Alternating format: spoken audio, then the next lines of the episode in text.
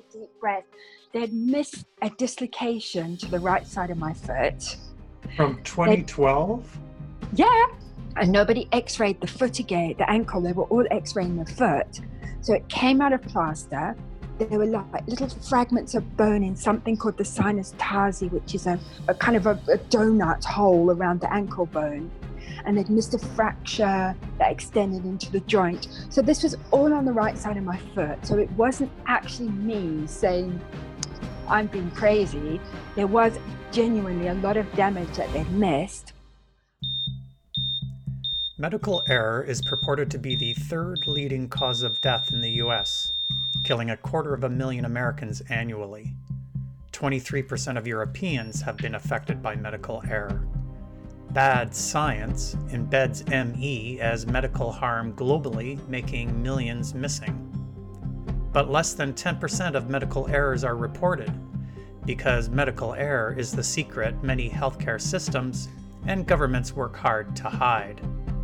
Wrong medication, wrong dose, amputate the wrong limb. I am Scott Simpson, host of Medical Error Interviews and I talk with patients and families, physicians and advocates about medical error. They share secrets, stories, and most importantly, solutions. Medical Error Interviews is brought to you by my online counseling service, remediescounseling.com, a safe space for people affected by medical error, chronic illnesses, and other life matters. A note of caution some may be distressed or triggered by the medical experiences of guests. Hello, humanity. I'm Scott Simpson, host of Medical Error Interviews podcast. When yoga teacher Liz fell down a flight of stairs while moving a mattress and injured her foot, she had no idea that multiple misdiagnosis and missed diagnosis would cause her years of medical gaslighting and chronic pain. Liz's healthcare experience is littered with story after story of incredible incompetence, false accusations, and patient blaming. With a few exceptions, most of us are raised to believe that our healthcare systems are looking out for our best interests, that they are self correcting institutions that prioritize patient safety. In reality, the healthcare system has morphed into a system that prioritizes and protects the status quo of physicians as godlike entities that can do no wrong. And unless you've experienced medical harm, neglect, or gaslighting from the healthcare system, it is hard to fathom that a strong element of the helping profession is really all about helping themselves. This is evidenced by the alliance of physicians with lawyers to protect doctors when they harm or kill patients. Those high priced lawyers will try to delay court cases to run up the lawyer fees, essentially bankrupting the injured patient. Or the lawyers use stall and delay tactics in hopes the patient dies before the case goes to trial. To complete the moat around their elite status, Physicians work the political system to have laws and policies implemented that further protect doctors from accountability. This further entrenches the medical system as unaccountable for their actions. Yet we only have to consider that medical error is the third leading cause of death to recognize that the doctor, lawyer, politician triumvirate is effectively working to protect a high harm and death rate. Liz Perloff shares the failures of the medical system and the gem of a physician she found that has helped improve her quality of life. A quality needlessly diminished by repeated medical errors. You can support the podcast by subscribing on iTunes, Spotify, Podbean, and all of the major podcast platforms. You can also support the podcast by becoming a monthly patron. Premium patrons get access to video versions of the podcast interviews. Simply go to patreon.com slash medical error interviews to become a monthly patron of the podcast. And if you need the support of an experienced counselor to deal with medical error and or living with complex chronic illnesses, you can book an online video counseling appointment with me through my website at remediescounseling.com. Now, here's my interview with Liz Perloff, and a word of warning as always that some folks may be triggered by Liz's experiences with the healthcare system. Awesome. Thanks, Liz. So we have some sound effects going on in the background, but that's okay. It's appropriate for our It- it's lo- conversation.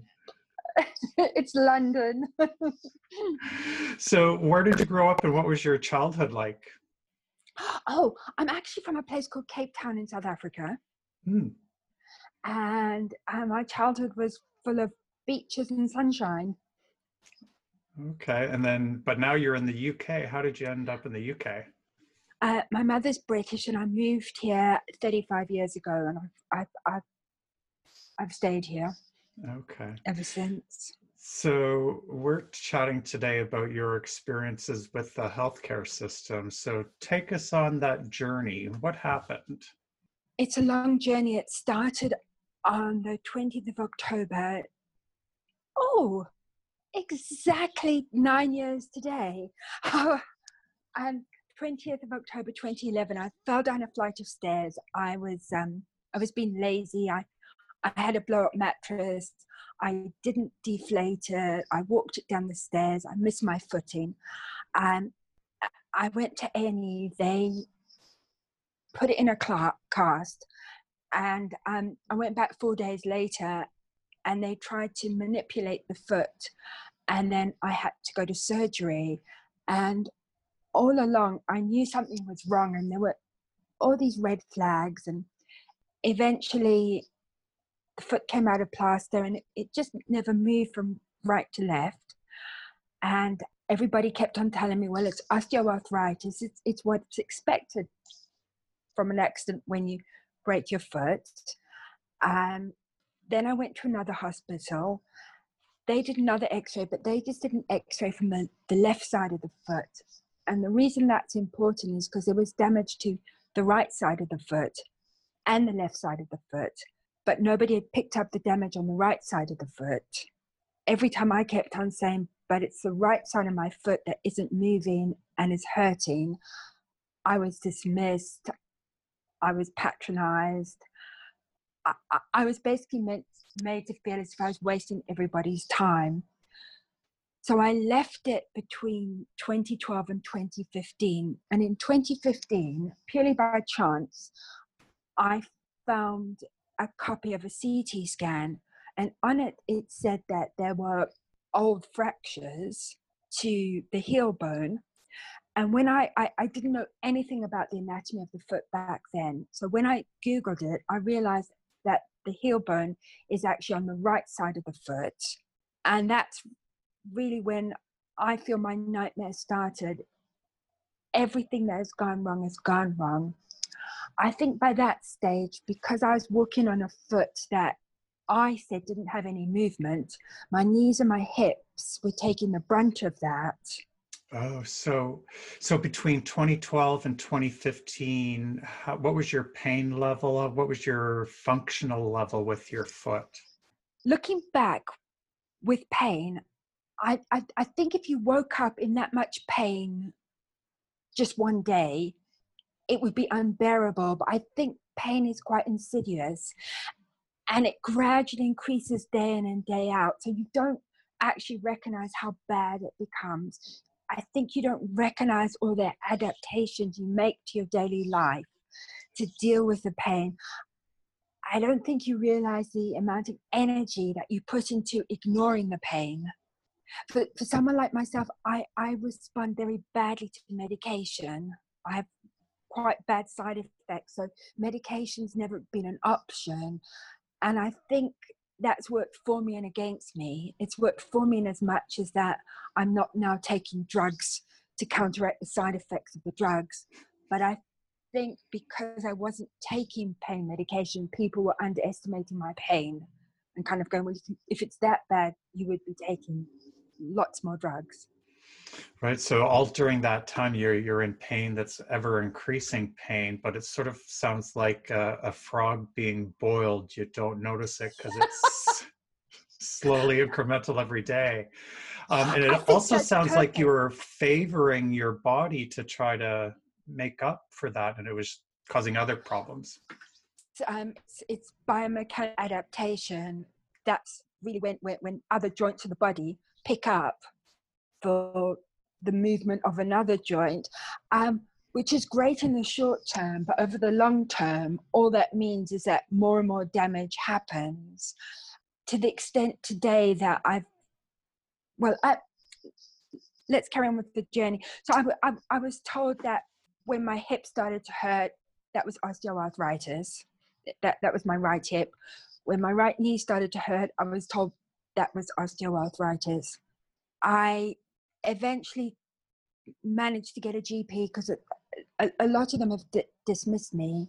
I, I'm not quite sure why. Apparently, men and women get treated the same. I, would initially thought it was a, a sexist thing because I was female, but I, I, I've been told time and time again by lots of men that that's not the case. We're all treated equally in this respect. I've got to laugh out loud at that. I know.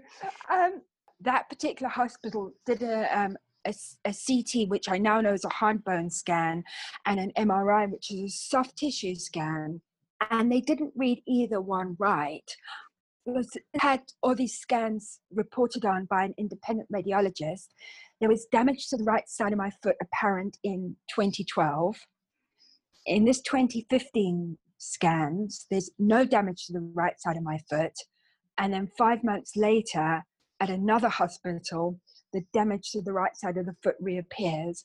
So that's one of the really big problems I've had because I think everybody accepts that if you're having a medical imaging done, you can absolutely rely on it. And if an x ray says a bone is broken, it's broken. And yet that wasn't the case with me. Um, they consistently read the wrong. And so when I was telling my friends and family this, what, what they thought of would be absolutely tall tales of they read their x-rays wrong they read the ct scans wrong my foot doesn't move people were beginning to think that i was quite hysterical.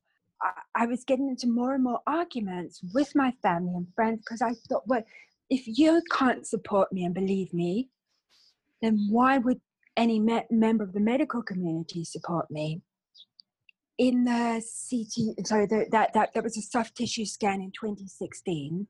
Um, he was a lovely, lovely doctor, and he actually listened to me. And he said, I, I think there is a problem with your foot. And then he disappeared.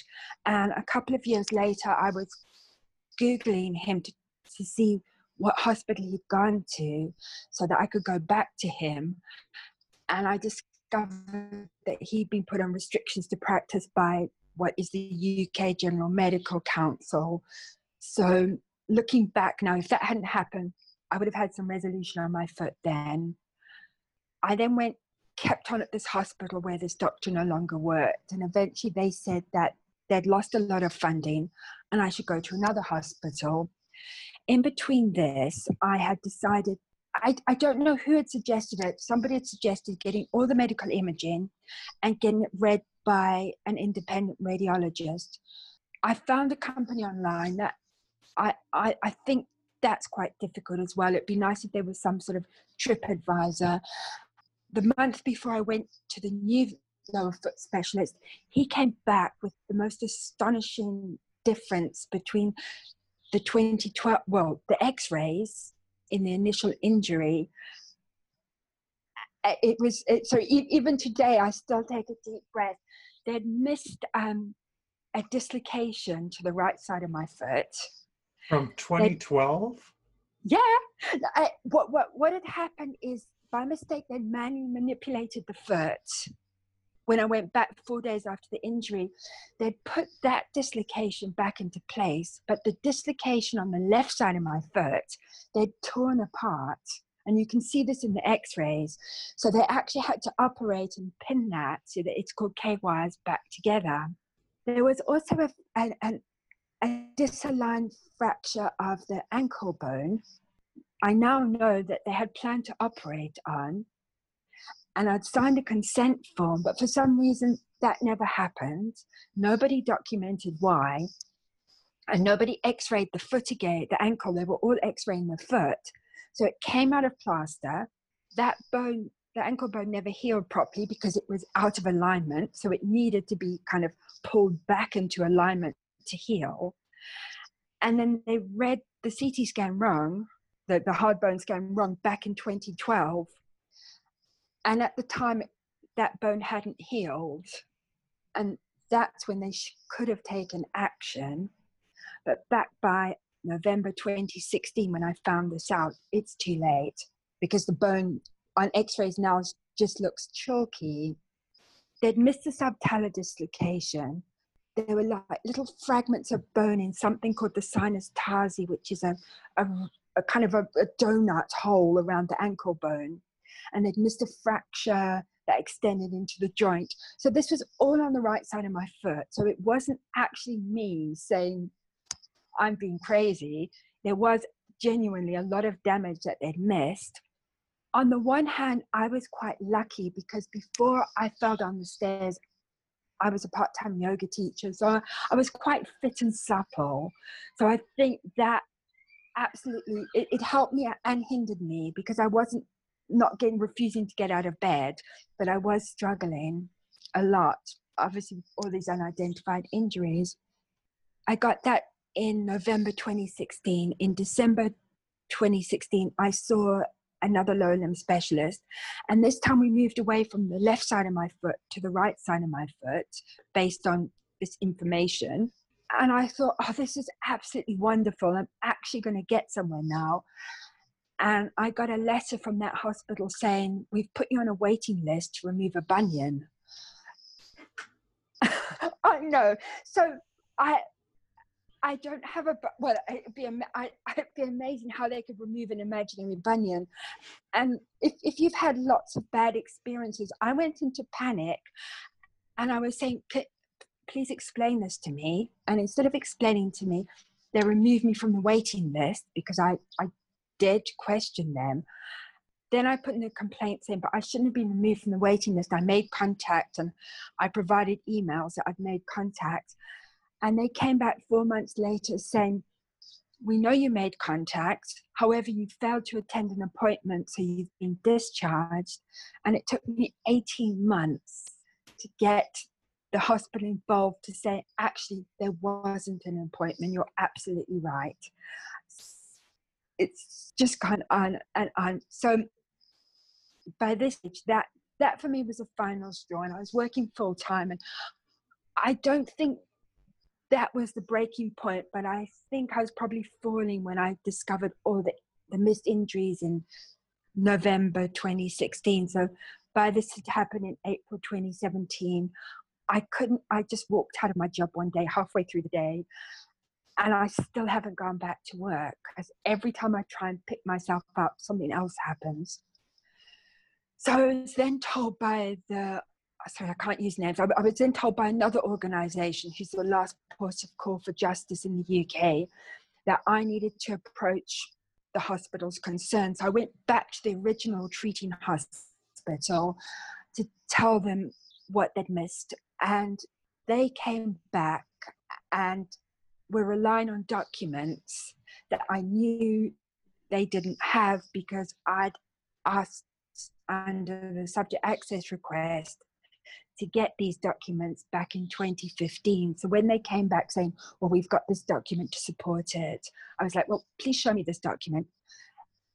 I think the only good thing to come out of this is that I've realized the importance of members of parliament. My MP has been wonderful. It's really important that you get a MP because he supported me each and every way. Even with his input, it's taken months, it's taken years, should we say, to get acknowledgements that this investigation was based on documents that had been shredded back in October 2011. Wow. So that that's quite the journey. So so first you had that period where uh, you were being sort of dismissed and ignored and gaslighted for a number of years. Then you get, you get to see these CT scans which totally confirms and validates all your pain and suffering. Yeah. And, and then you have these other multiple mess ups and administrative follies Okay, so that brings us up to the spring of 2017. Yeah, And Um, so, with the help of my MP, I got to see another lower limb specialist at another hospital. We did some more medical imaging, and they came back to saying, well, the problem is the original injury on the left side of the foot. So I put in another complaint, and then they changed their mind and said, actually, it's it's the injury on the right side of the foot, the injury that should have been had an injection back in January 2016, but I was told I was going to have the bunion removed instead. Um, and they injected it. And that was when I decided with pain, I mean, I I couldn't believe the difference in pain. That pain is so insidious. You just live with it and it's really, really bad, but you don't realize just how dramatic the effect is on you. But the foot still wasn't moving from right to left. What I discovered with all the low limb specialists is that I'd walk in on a nice flat hospital floor. They'd put my foot up in a chair and say it's got perfect movement. Whereas for me, it was always about going downstairs on ramps, uneven ground, um, trying to get onto an escalator. That that was always where I struggled. I, I never struggled with perfectly flat ground. And he got really annoyed with me and he spent about 20 minutes screaming and shouting at me that who did I think I was? I didn't know it. He was the doctor, he knew best. Um, I was difficult. There were people who were in a much worse situation than me who didn't complain to the degree that I complained to. And um, I walked out and I never went back. That sounds very Um, traumatizing. Oh, well, it was um, about this. Thank, thank you for saying that. It's true that you know you you know those feelings when someone acknowledges things and you feel like you want to cry out of gratitude. Um, round about that stage, I realized that I was actually avoiding a lot of treatment. A lot. Anytime I had to go to a GP, I was sweating. Any contact with any doctors, any admin staff, I was sweating. My heart was beating. I would sit and think about how I was going to manage these appointments for, for weeks beforehand. I would get these letters of consultations that contain mistakes, and I would absolutely see red because I, I couldn't deal with it. So, around about January 2019, I, I decided that actually, all the denial, the minimization, the gaslighting, which you'd mentioned, um, I call it the reconstructing of reality. You know, when they change events, so it might be real, but it, it's not actually how it happened. That was all emotional abuse. Strangely enough, going to a hospital or go, go, go, going to a, G, a doctor and saying you feel like you've been emotionally abused by health services doesn't get you a brilliant reception. I found some money and I, I went to see a private psychologist who actually diagnosed um, a trauma stress disorder, not post because it was still ongoing, but this avoidance, the hyper arousal, the hyper intrusive thoughts, the um, the high anxiety. This was classic, and um, I, I I think the one thing I've still held on to, despite everything, is is is my possibly dark sense of humor, and and I still find it ironic the actions of everybody treating me so badly which caused worse communication um, and it, it was just a spiraling control. So then we, where are we up to? 2019 by then my hips were both hips were so painful and there was buzzing in my my legs and my feet. I couldn't sit i couldn't sleep i couldn't move. And everyone was saying but it's osteoarthritis. You're 54 i was 53 then. What what do you expect? So i did another subject access request to a hospital and I discovered that my severe knee osteoarthritis was a typo. And the severe osteoarthritis in my hips was actually torn labral ligaments. So, so the labrum is like a big elastic band that holds the pelvis and, and the thigh bones together. And there were tears to that. There was absolutely no osteoarthritis. So I yet again been denied treatment on an assumption and more medical errors. And so I'm, I'm not quite sure how it happened, but I managed to get to a doctor at the pinnacle of orthopedic specialities in the UK. And he agreed with me finally in uh, April 2019 that my right foot had no hind foot movement whatsoever. Six weeks later, I saw a physio that I would really like to name. His name is Oliver Cowper, and all he needed was 45 minutes of manual manipulation and the foot regained movement. I, so it didn't need great surgery. It didn't need that. That's all it needed, but it actually needed somebody to acknowledge that there was no movement in the foot because everyone had said there's great movement in the foot. What's your problem? Unfortunately, by that stage, because I had walked on a foot with no hind foot movement for just about nine years, my hips had taken the brunt. It's finally been acknowledged just, just a couple of um, weeks ago. There's no osteoarthritis in either hips, but what it is, is I have gluteal, upper hamstring, and lower hamstring tendinopathy of both hips and both legs. And tendinopathy is an overuse when the collagen of the tendon starts to unravel because of overuse. And it's a very painful and debilitating condition, but it doesn't require drugs or surgery. And it should never have got to this stage. Along the way, I've, I've, I've, I've had my access to just about every complaint process revoked because I was a persistent complainer because I was making up more and more complaints to prolong the complaint process. Now that it's acknowledged that my foot didn't move, there wasn't osteoarthritis of my hips, so treatment was withheld based on a wrong definition. People are still ignoring me, and I, I to the extent that it took me another year to be referred for treatment of the trauma stress disorder that was created by this process.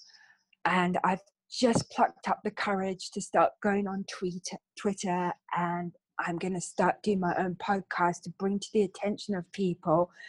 My journey says you absolutely need to believe yourself. You absolutely need to trust in yourself. But you've also got to be aware that when there's red flag professional behavioral signs, it's time to get support. Don't leave it. Don't do it by yourself. And unfortunately, you can't trust health services to always act in your best interest because when mistakes are made, they feel the need to act in their best interest. Wow, Liz, yeah, there's uh, so much horror around your experience, but also so much wisdom that you've gained through the experience it occurs to me it's like a medical comedy of errors that's not funny at all. I, I also, if, if, if you're going to go on this on this journey, this complaint process journey, you have to maintain a sense of humor. You, you're, you're not going to get through it otherwise. So, so you do need to find the comedy in it. I, I absolutely agree with you. Yeah, yeah. So it also sounds like they started, the system started to punish you for not being a a good patient, a compliant patient, a non-complaining patient. Without a doubt, I I have said this. I, I've said that I feel that you're trying to assassinate my character. I feel you're trying to blame and shame me. And I've always been assured that's not the case. And yet it does seem to be. And I've now got to the stage where I think the term patient should be banned because it does give the connotations that you'll just sit happily back and wait forever because you're patient. And, and I think we should be using terms like service user or client because I, that feels just a little bit more powerful and it feels like you've got a little bit more say in your treatment. Yeah, that's true. I know in social services, service user is a fairly common, or client's a fairly common term. rarely is patient used in sort of social and psychological services. And I think that that is a significant change in, in the language that we use. Yeah, that double connotation of patient, of being patient and waiting. Yeah, yeah, passive. Um, Absolutely. And so I'm not saying all health treatment is bad. I think there's a lot of good people out there. I think there's a lot of good treatment. But I think when they make an error, it's the cover ups that are so costly. And once we get the no fault blame, I think would be really important. Doesn't matter what happened. Let's try and put it right now. And nobody's going to get into trouble. I think when people are fearing for their jobs because they made a mistake, because management going to come down on them doesn't support anybody either. Yeah, I've realized over the years that it's really the medical culture and the system that's the problem. And a lot of the physicians that work within it come into that career with the best of intentions, altruistic intentions. Um, and then they have to conform to the system or the system spits them out just as it's been totally traumatic for me and other people, I think if you're a whistleblower in the healthcare system, they treat you just as badly. They don't have any loyalty. Yeah, yeah, absolutely right. Yeah. Yeah, yeah so that that perspective of the the trauma that physicians especially the whistleblowers go through yeah that'll be some deep trauma that they experience yeah very much so so yes so it also sounds like uh, you're planning this podcast to create awareness around the challenges within the system, these systemic problems. It sounds like you're going through post traumatic growth. Rather than wasteland growth. Yay! My background is in healthcare. I can't see the system changing. I think you're absolutely right. It's been like this for hundreds of years. It's always going to be like this. So I'd like to see that maybe if people realize that this poor complaint handling is not a victimless crime and that it does cause another disease, that might be a change. I'd like to think of it as something like the sepsis awareness campaign. Once you're aware of something, you see it everywhere. So once yeah. we're aware that these are the red flag professional behaviors. These are the red flag behavioral changes that you need to look out for. Or these are the ways you can prevent the red flag behavior changes from even starting, which would be even a better, well, fingers crossed, that that is what I would like to achieve now.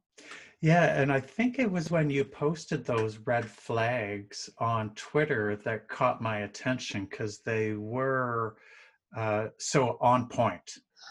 Thank you. I've, this has been going on a long time, um, and I've gone from being quite angry and kind of thinking it's emotionally abusive to toning my language down and thinking, what can I say? Both sides of the fence will hopefully find palatable, and I think red flags is more palatable than abuse or victim. So, um, thank you for noticing that, and thank you for saying it's on point. And so I'm just going over in my head. So your story was you had, you know, you fell down the stairs and hurt your foot.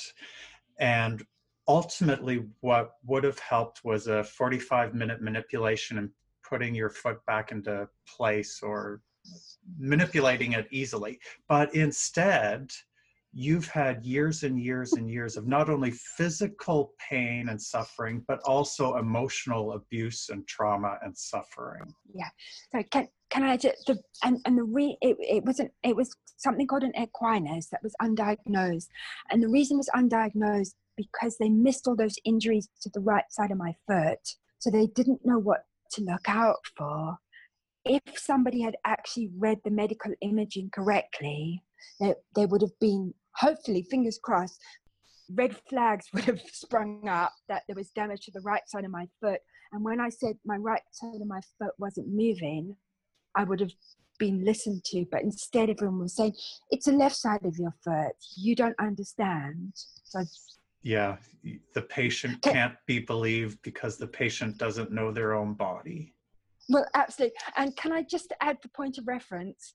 My foot is a UK size five. I think that's a European 38. I think that's a USA 7. So it's not like it was a barge size. It, it's it's quite a small foot to, to, to miss that amount of damage, I, I, I think. Uh, a total side question here. Yeah. Uh, when you said that you're 54 years old, I thought, oh, I wonder if you have Ehlers-Danlos syndrome because you don't look that old. You're my best friend. There's obviously really good light. but you've not been diagnosed with EDS? I don't. I've never even heard of it. It's uh, a call. I think it has something to do with collagen. It's for people who are really bendy.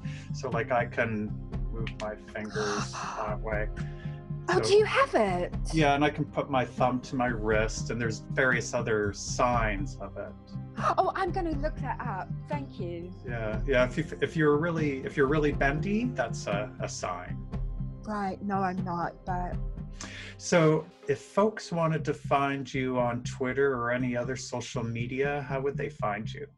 I'm on at ampersand the pen of, and my website, which I hope will be live in the next couple of weeks, is called from the pen of dot com.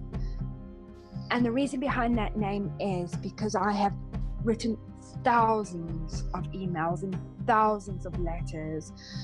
And people have asked me to send more and more stuff till I got to the stage where I thought this is more from the pen of. so that's where that came from. Okay, and I'll include those links to your Twitter and to your upcoming website in the show notes so people have those links there too. Thank you. Well, thank you, Liz, for sharing your story and for the advocacy and awareness work you're doing. And uh, best wishes with moving forward with your podcast and, and all of the work that you're doing. Thank you so much for your time, and I hope you get well soon. Bye. Thanks, Liz. Take care. Bye. Bye. You can support the podcast by subscribing on iTunes, Spotify, Podbean, and all of the major podcast platforms. You can also support the podcast by becoming a monthly patron. Premium patrons get access to video versions of the podcast interviews. Simply go to patreon.com slash medical error interviews to become a monthly patron of the podcast. And if you need the support of an experienced counselor to deal with medical error and or living with complex chronic illnesses, you can book an online video counseling appointment with me through my website at remediescounseling.com.